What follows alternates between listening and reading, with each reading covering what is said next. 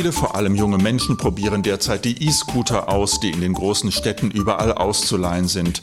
Dabei steht der Spaß am Fahren im Vordergrund. Über die Regeln wissen die wenigsten gut Bescheid. Was muss man wissen? Das frage ich Michael Mertens. Er ist Verkehrsexperte der Gewerkschaft der Polizei und deren Landesvorsitzender in Nordrhein-Westfalen. Herr Mertens, auf was muss man achten? Darf man zum Beispiel zu zweit auf einem E-Scooter fahren? Zu zweit geht gar nicht. Es gelten auch hier klare Regeln. Man muss alleine auf so einem E-Scooter fahren. Man hat den Radweg zu benutzen. Man darf keinen Gehweg benutzen. Dort, wo kein Radweg vorhanden ist, hat man die Straße zu benutzen. Da die E-Scooter ja auf dem Radweg fahren, gelten die gleichen Promillegrenzen beim E-Scooter wie beim Fahrrad? Manche glauben, sie könnten feiern gehen, Alkohol trinken und dann mit einem E-Scooter nach Hause fahren, und zwar ohne Repressalien zu erwarten. Dem ist bei weitem nicht so. Die ersten Führerscheine sind schon eingezogen worden, denn ein E-Scooter ist ein Kraftfahrzeug und hier gelten die gleichen Alkoholregeln wie beim Pkw. Das wissen viele nicht und darauf sollte man sich zwingend einstellen. Viele kümmern sich nicht groß um die Regeln, sondern fahren einfach los. Kann das auf Dauer gut gehen? Im Moment hat man den Eindruck, das ist so das große Freiheitsgefühl im Straßenverkehr, der wilde Westen. Ich kann tun lassen, was ich will, aber das wird sich schnell ändern und ich befürchte da aufgrund der fehlenden Schutzzone, dass das mit schlimmen Verletzungen, vielleicht sogar mit Toten einhergehen wird. Probleme treten ja beispielsweise beim Bremsen auf. Ja, wer als Kind mal Roller gefahren ist, der weiß, wie schön das sein kann, aber auch wie gefährlich.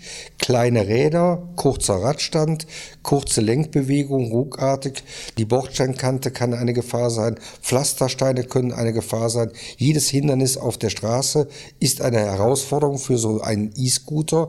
Und dann stürzt man schnell, ist man im fließenden Verkehr, rechts und links PKWs dann kann das nicht nur mit Knochenbrüchen ausgehen, sondern unter Umständen mit schweren Kopfverletzungen tödlich. Gibt es denn Bußgelder, wenn man sich mit dem E-Scooter nicht regelgerecht verhält? E-Scooter zu kontrollieren ist im Moment nicht Priorität Nummer eins bei der Polizei.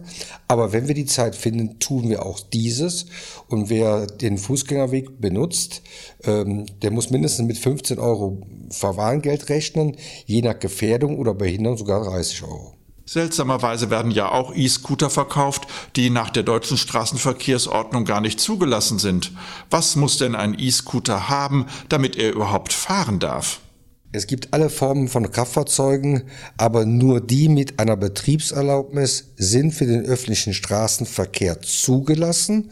Da braucht man zwingend eine Betriebserlaubnis und man braucht dann auch eine Versicherung. Das sind die Aufkleber, die hinten angebracht werden, so dass man erkennt, dass dieses Fahrzeug auch pflichtversichert ist. Das ist ganz wichtig.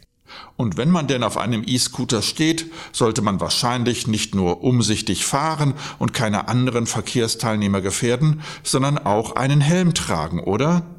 Wir werben intensivst für das Tragen eines Helmes. Mein Paradebeispiel ist und bleibt das Skifahren. Ich fahre selber seit über 40 Jahren Ski und mittlerweile trägt fast jeder im Skigebiet freiwillig einen Helm, weil man gesehen hat, das kann Leben retten. Und so erhoffe ich es mir auch von den E-Scootern. Es muss ja vielleicht nicht der klassische Helm sein. Wichtig ist für uns, den Kopf geschützt zu wissen, damit die Unfallfolgen reduziert werden. Das Tragen von Schutzkleidung ist ja bei anderen Trends der Fortbewegung durchaus selbstverständlich, etwa beim Skaten.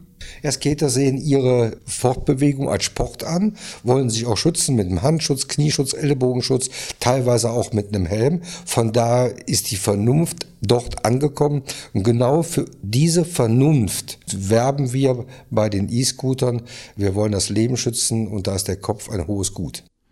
Vielen Dank, Herr Mertens, für das Gespräch. Ich habe mich mit Michael Mertens, Landesvorsitzender der GdP in Nordrhein-Westfalen und Verkehrsexperte, über E-Scooter im Straßenverkehr unterhalten. Bis zum nächsten Podcast.